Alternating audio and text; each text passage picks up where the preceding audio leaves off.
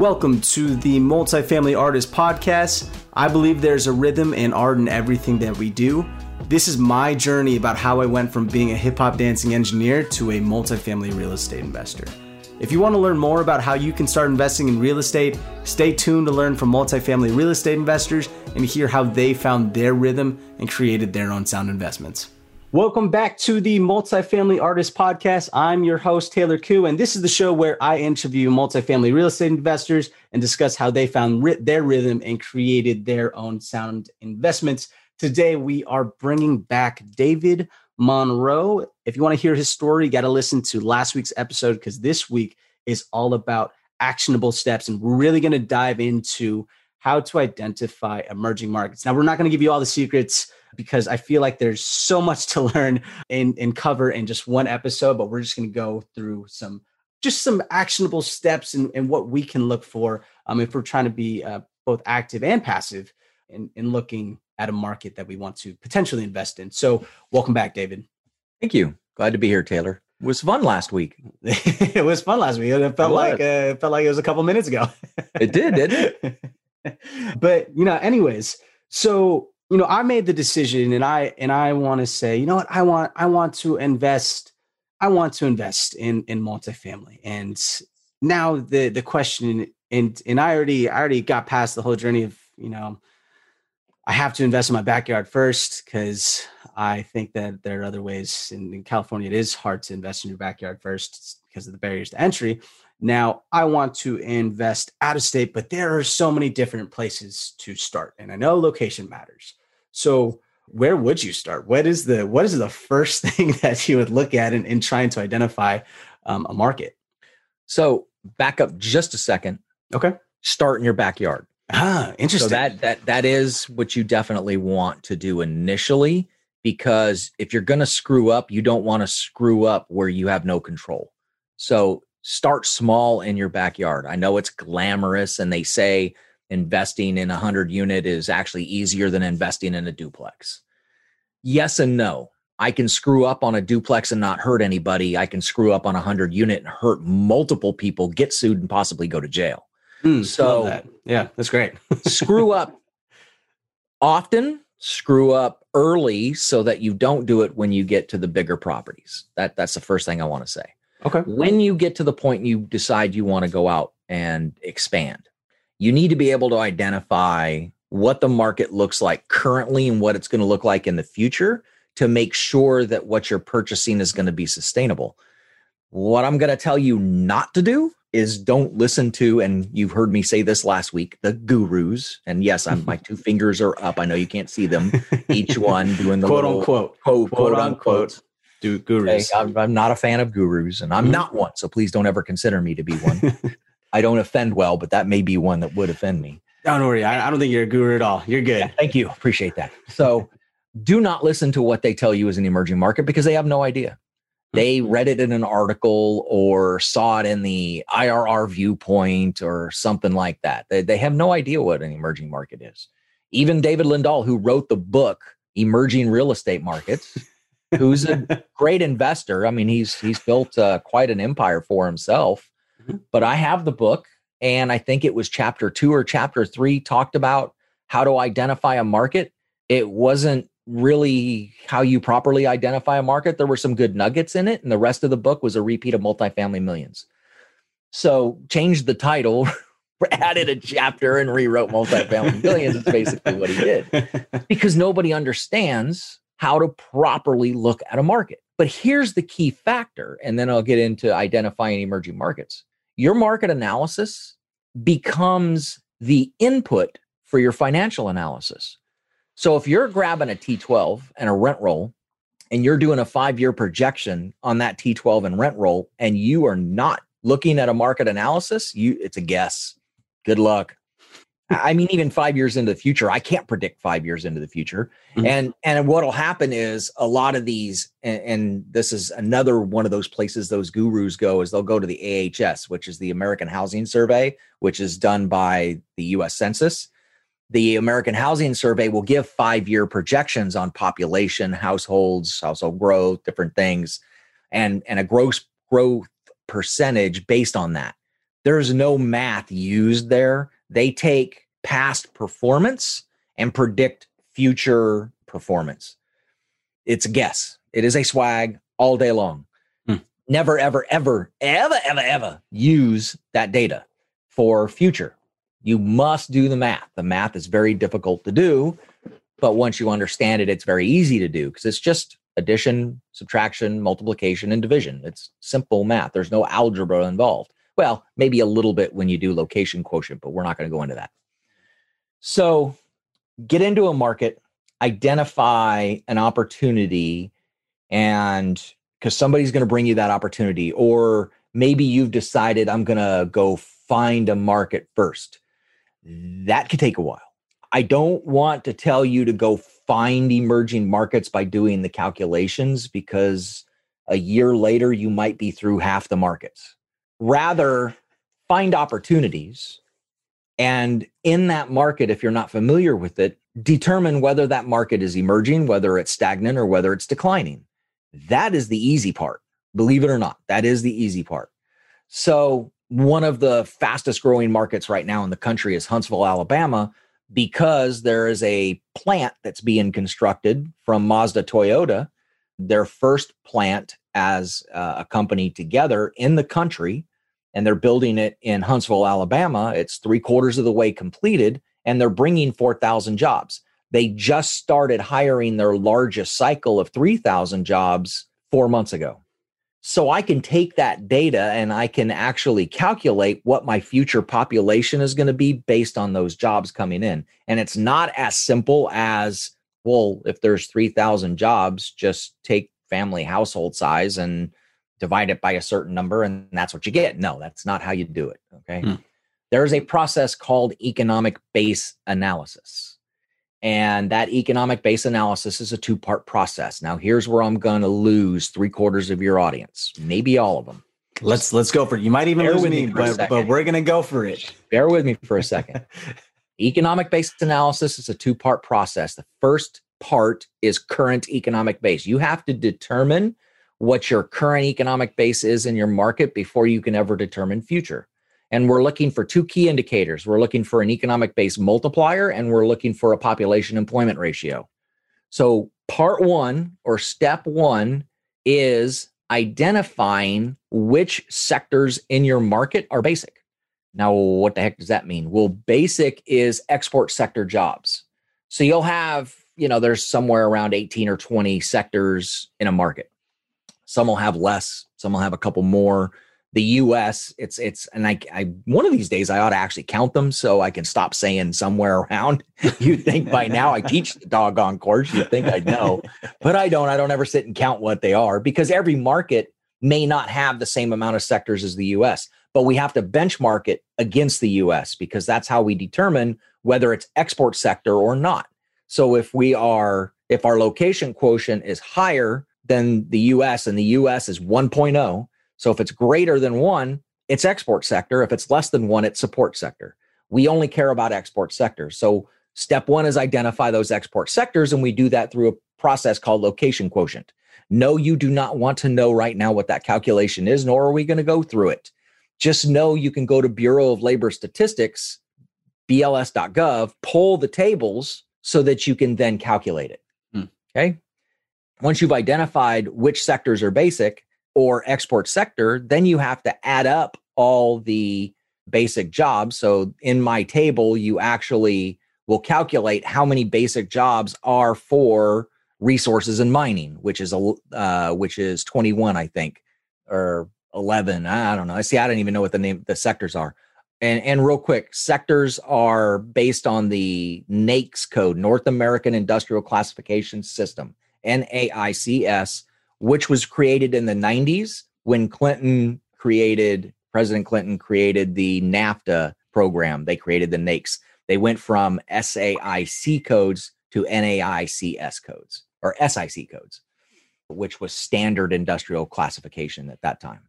So the two digit NAICS, which are the, the sectors, they are what we're looking at. So we total up our basic jobs based on those just those export sectors and that gives us our total export sector jobs that's step 2 Step three is to determine your economic base multiplier. So now I take my total jobs for the market, not just the sectors, but all the jobs in the market. I add them all up, and at BLS, they actually tell you what the number is. So I take that total jobs in the market, I divide it by the total basic jobs, and I get a multiplier. That multiplier then becomes one of those key indicators that we need to do future. And I'll explain it in a second. The fourth thing that we have to do is get our population employment ratio. You do not need step one through three to get step four, but you cannot determine future population without going through step one through three. So we always cover it first. The population employment ratio is simply going to Census Quick Facts, write that down, Census Quick Facts, look it up in Google, store it on your phone, store it on your computer, put it in your bookmarks. This is where you want to go to find demographic data, not bestcities.net. And whoever taught people to go there for demographic data ought to be shot in the forehead. Business okay? Insiders. Best. Uh, yeah, whatever. so, Census Quick Facts. That's from the horse's mouth, from Census, which is where you want to go. Mm-hmm. So get total population for your market. And all you got to do is type your market in and boom, it'll come up. Divide that by the total population or to the to, by the total employment, which was given to us by BLS.gov. So census.gov gives us total population. BLS.gov gives us total employment. Divide those two numbers gets us our population employment ratio. Once I've got my EBM and my PER, economic base multiplier, population employment ratio, now I can determine my future economic base, which is part two. Once I got my current, I can determine my future. So now step one is go into the marketplace. So now I've got to go to the economic development department and talk to the director of economic development. I've got to talk to the Chamber of Commerce. If there's a downtown alliance, talk to the downtown alliance. It, Google, Yahoo, Bing, eh, whatever you have to do to find what jobs are coming to the market and what jobs are leaving the market because we need a net of the two. You can't just look at jobs coming. We also need to know what jobs are leaving. We need that net number. Can be negative. We don't want it to be negative, obviously, but it can be negative. Once we have identified the jobs coming to the market, we then have to determine okay, well, are they export sector or are they support sector? So now we go back into our model from doing our getting our basic jobs before and we just say okay well if it's a manufacturing plant that's going to fall under manufacturing which I, don't remember the number it's like 21 22 23 something like that sector. If that sector in your model is basic or export sector then we can consider those jobs export sector. So we're going to add those as part of our total future employment so that's step one identify the total future jobs coming to the market that are export sector. Okay. Step two is now take that number. So let's use Huntsville, it's 4,000. Okay. Let's say our EBM was 4.0 when we did our economic base multiplier calculation, where we took total employment and divided it by the total basic jobs, gave us a multiplier of 4.0. So if we take 4,000 jobs, multiply it times 4.0, that tells us we have 16,000 total jobs coming to the market. It's a multiplier effect. That's what happens. Hmm. Now, if my if I lived in Silicon Valley and it was negative 4,000 jobs because they left the market and they were all export sector, then that negative 4,000 times 4.0 then becomes negative 16,000. So it can be a negative number. The last thing once we determine our total future employment, so now we know 16,000 is coming to Huntsville. It's actually way more than that. We're just using this as an example. Right. We can then take that population employment ratio that we had calculated. Let's say that population employment ratio was 2.5. That's a pretty standard PER. I've seen it as high as 4.8. That's just monstrous. That that pe- people are multiplying too quickly in that market. Lafayette, Louisiana, I think was the one I recently looked at it it was like a 4.8. That's just crazy to me. Wow. So let's just say it's 2.5. So I take that 16,000 future jobs, multiply it times 2.5, and now I've got 40,000 future population coming to the market. Now I can then take that and do a demand supply analysis and determine what my total future demand is going to be over the next 18 to 24 months. That's how you determine whether a market is emerging, whether it's stagnant, or whether it is declining, is going through all of that. If you don't go through all of that, it's a guess. Hmm. 100% guess. Yeah, that that was way more. Um, I know, that- mind. yeah, no, I'm, I'm a little speechless. Just you know, after hearing all of that information, and I'm just like looking at my notes now. You know, going back to the the if it's an export sector and or a um, supporting sector, there those are it's a certain code under the um, No, it's not a code. So or- you go into the Bureau of Labor Statistics and you can Uh-huh. pull up the tables. It's called the QCEW, Quarterly Census of Employment and Wages. That's the charts you want to pull up. When you pull up those charts, Mhm. you want to pull up a, a market by sector. I think it's item number seven. You click on the link and then you can select a market. You first you do the US because you need to benchmark it against the US and you get what all the US totals are. And it's about three quarters in the er, in arrears. Second quarter 2020 is our most updated quarter right now. Then you go and pull your local market, whether it's a county or whether it's a metro statistical area. So when you're looking at population, you want to look at county or metropolitan statistical area. You want it to match what you're looking at with BLS.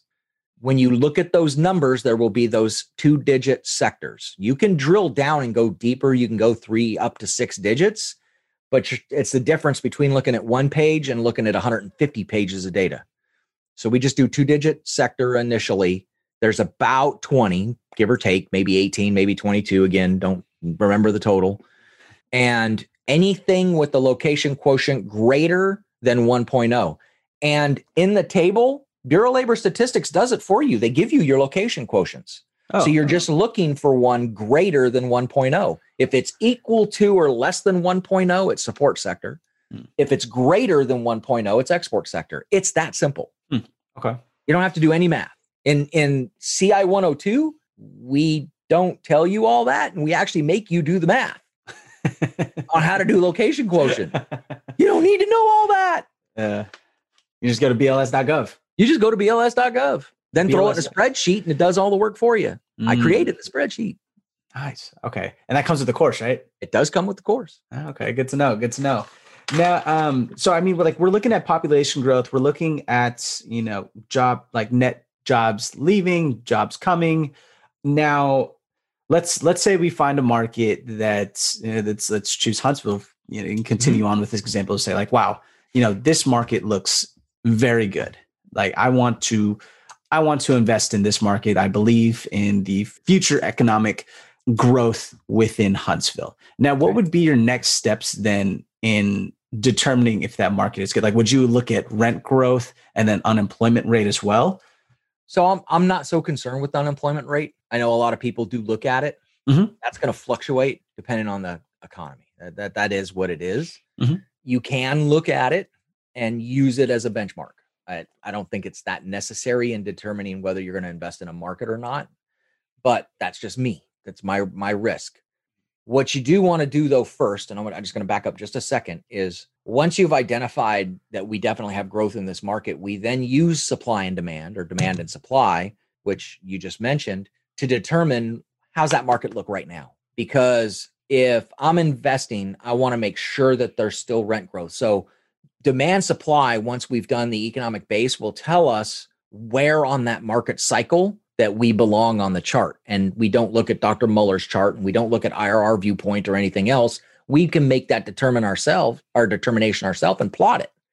So there's four levels of the cycle chart. Your first one starts in recession and it starts to climb from there. So you always start at the bottom, and that's phase one. Phase one, you start your upgrowth. Picture an X or a plus sign. Picture a plus sign in the middle of a eight and a half by 11 piece of paper in landscape. So it's sideways, not up and down. Okay. Okay.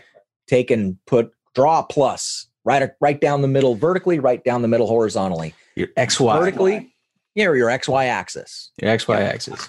I'm just I got you. Assuming some people haven't taken trigonometry. it's okay. We're good. We're good. So- we're good. Anyways, or- plus or sign. Plus sign. or, or it, function. So we're just going to use plus. I look, I love simple math, right? Uh, yeah, yeah. So everything that goes up or down the vertical line or your y axis is going to be basically your income or your NOI. You can base it on that. Your horizontal line going through the middle of the piece of paper, that is your long term occupancy average. So you can use tools. Unfortunately, they're paid tools. And if you don't want to pay or can't pay for the tools, build relationships with folks like me and other CCIMs or brokers in your market that have these tools CoStar, Reis, Axiometrics, Yardi Matrix, Real Capital Analytics, you know, all the paid tools that we use to get our supply side data. It's expensive, it's not cheap in any way, shape, or form. So yeah. I will go into CoStar and I will look at where we are long term occupancy average. So let's just say Huntsville, and it's not, it's higher than this. Let's say it's 97, 93%. Then as as long as we're coming up, remember we're in phase one, we're starting to come up. So we still have some negative rent growth, but vacancy is starting to go down. But if vacancy is still below 93%, then we're still in phase one. As we reach that long term occupancy, rents are now starting to increase. So we're getting some rent growth now. We're still below that average. So we're getting towards the top of phase one. As we cross that long term occupancy average, meaning we're now under for a market that 90 or above the 93%, 93%. occupancy average, mm-hmm. Then we go into phase two, which is expansion. Things start to accelerate fairly quickly at this point. So rents start to grow a little faster. And the reason is because vacancy is ticking down so much that demand is reached a point where people are charging more rent because there's no space available. So then you get to that point and I, I call it point eight. And on my chart, I'll draw a little green circle to identify it, where rents now become high enough that we can afford to build new products.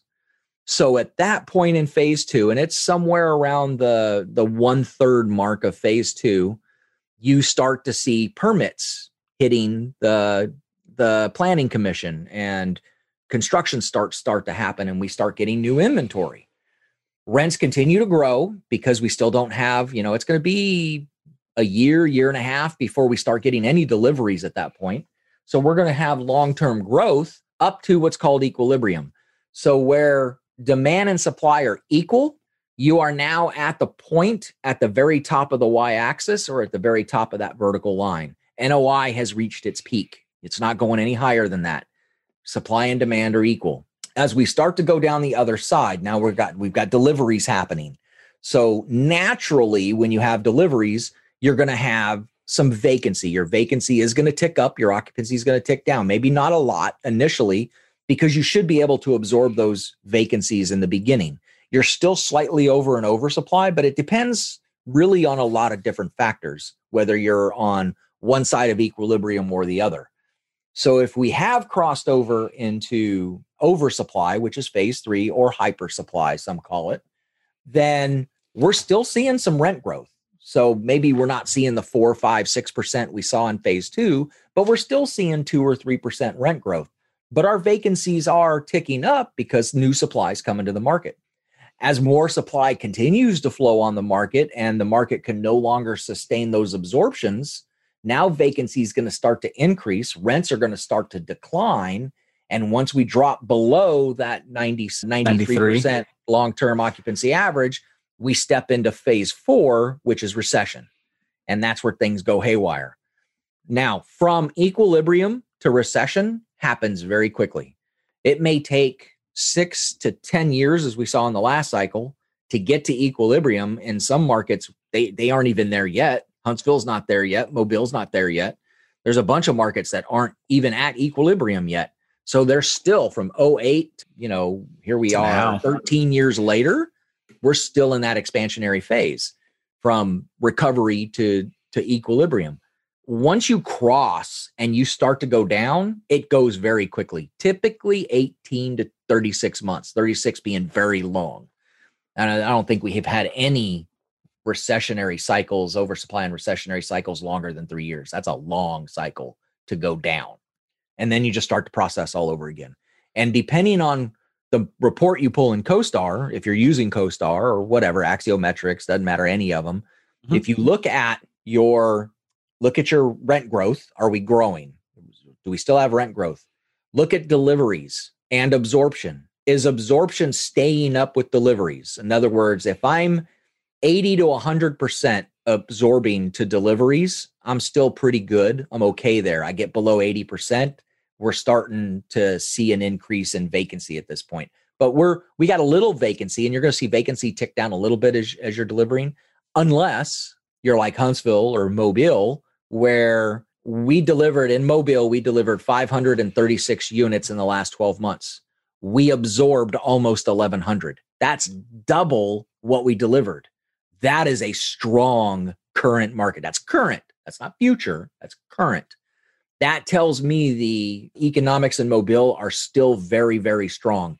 And there's only 16 units in supply, future supply, which means somebody needs to come in and build more units because for whatever reason, and the reason is because of all the jobs that are coming to Mobile.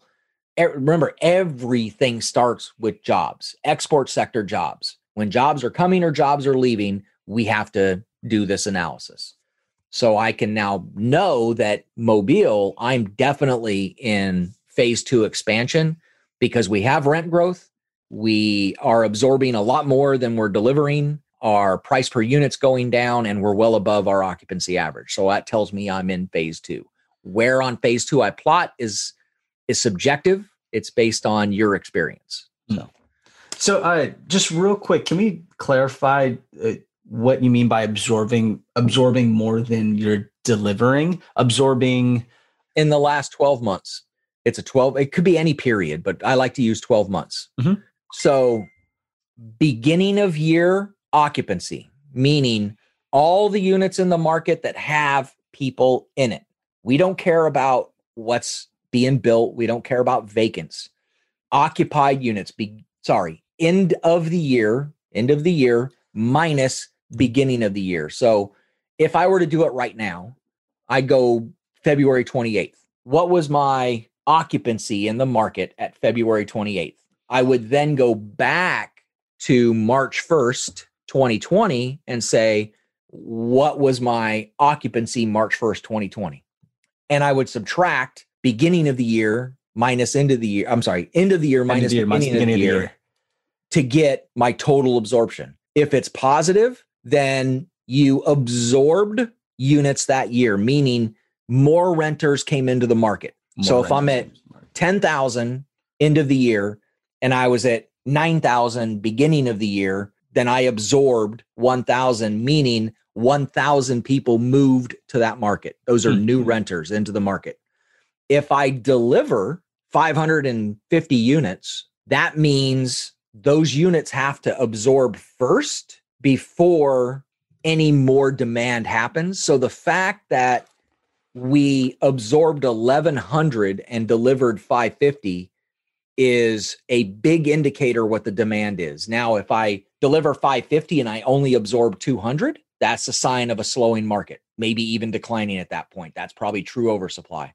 But if I'm within 80% of that number, so if I'm at three, 400s, let's say, if mm-hmm. I'm at 400 occupied, but we delivered 550, I'm a, getting concerned, but not yet. I'm still, we're still okay. We're, we're still keeping pace, if you will. When I'm over deliveries, that's amazing. That's a great market right now. That's definitely where I want to be. And I'm darn sure going to do an EBA, economic base analysis, to make sure it's going to stay that way. Because what this number doesn't tell us is how long it lasts. That's what it doesn't mm. tell us. Mm. We need to do the EBA to determine how long it will last. But it does tell us right now things are looking real good. So, you know, I, I want to make sure because we're running out of time, but like real quick too, uh, in, you know, I, I know a lot of people are t- well okay sorry. There's two things that came to to my mind well two questions. Well not okay no they're not even questions. What am i saying? Well 18 to 36 months for the res- from equilibrium to recession. Now you said it was very fast but i just want to compare that to the stock market because i mean when it comes to the stock market it can happen like in that seconds. in seconds and so you know 18 to 36 months relative to the stock market dropping. It's there's still some some time before it it drops uh, in there. So Yeah. That, that's one note that I made. And then the other note before we wrap things up is so currently right now, I, I know that in, in the grapevine, a lot of people are saying like, oh, recession is coming, recession is coming, get ready. And everyone's kind of getting a little bit scared. You said that we're still, you don't think we're going to be there or, or where, where do you think we are in, in the market cycle? Nationally, we're at equilibrium, maybe a little bit over oversupply. Okay. But it's market specific. Don't look at the national numbers. National will just confuse you.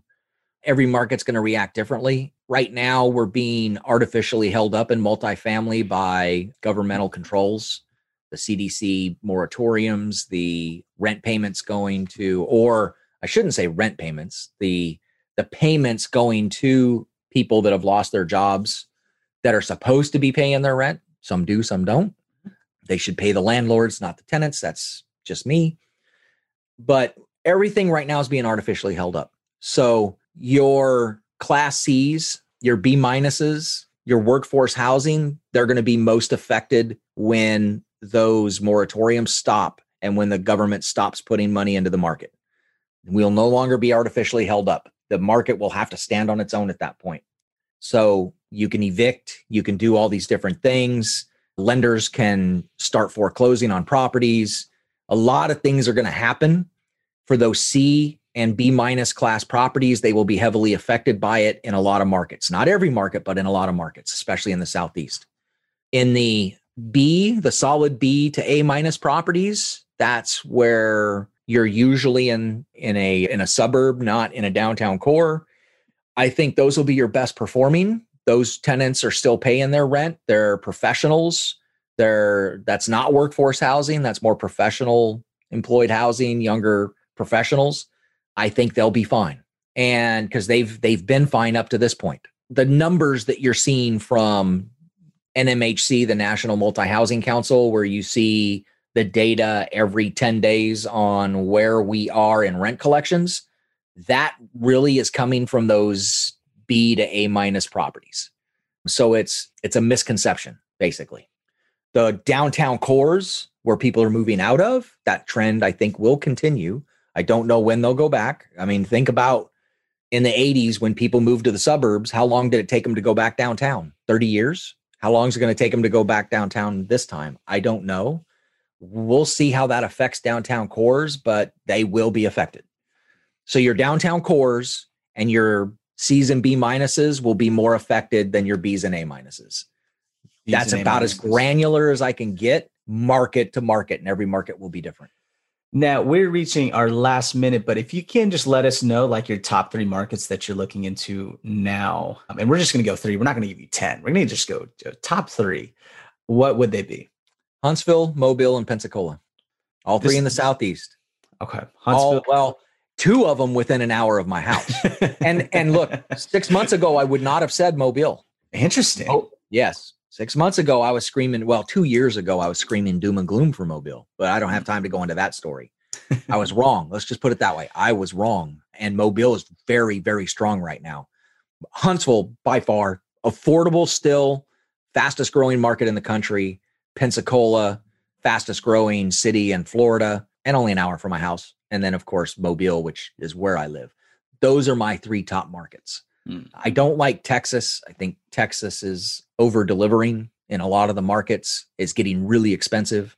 I obviously don't like the West Coast, but pretty much any market in the Southeast I'm a fan of. But those mm. are my three favorite. Okay. Good to know. Now, if people want to reach you, they go to davidmonroeccim.com, correct? ccim.com. Yep. All right. Awesome. Thank you very much, David. I appreciate you coming on to the show. And honestly, I, am definitely going to bring you back just because there was so much information that we went through. Let me um, let me um, apologize to your listeners because they all have headaches now. I apologize for that. That is what I do. I am definitely going to be re-listening to this as I'm editing it as well to to you know break down just what we talked about because uh, we we went through a lot of a lot of different terminology, a lot of different equations, and you know, I'm I'm excited to to dive more into this. Thank you again, David, for for coming on to the show, and thank you everyone for listening. And I'll see y'all next time. Thanks for the invite, Taylor. This was fun. Awesome. Yeah, thank you so much, David. I, this is this I, is great. Look, it it it's hard to dumb down market analysis. I try to do the best I can to dumb it down, but you're still going to blow people's heads up when you talk about it. yeah, no, yeah. This is this is the most comprehensive uh, market analysis that that I've seen and and heard about. So you know, thank you so much, and I'm ex- I'm excited to share this message. And as a you know, you're a helicopter mechanic. I was a mechanical engineer. You know, before before all this. So you know, it's it's cool to to meet other like minded individuals. So yeah, Roger that. Awesome. Awesome. Thank you. And so I will send you we there's still some guests in front, but I'll definitely be in touch with you when the episode does go okay. live and give yeah. you the video, graphic and everything. Cool. Awesome, and then if, Taylor. Appreciate it. Yeah, thank you. And if there's anything else that, you know, I can do for you, uh, please let me know and thank you for your time. Have a great weekend. Great management of your time. We're like right on time. That's, yeah. That's pretty awesome. yeah, thank you. Thank you. I appreciate it. I try. All right. All right. Talk All right, soon. Thanks. Bye. Bye.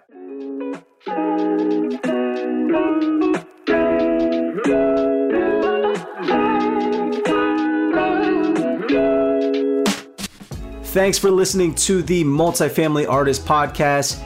If you got any value out of this episode, I'd greatly appreciate if you head over to iTunes, leave a rating, and review the show, which will help more people receive that same value. If you're looking to connect and talk more about multifamily real estate, you can reach me at inrhythmmultifamily.com. Thanks again, and I'll see you next time.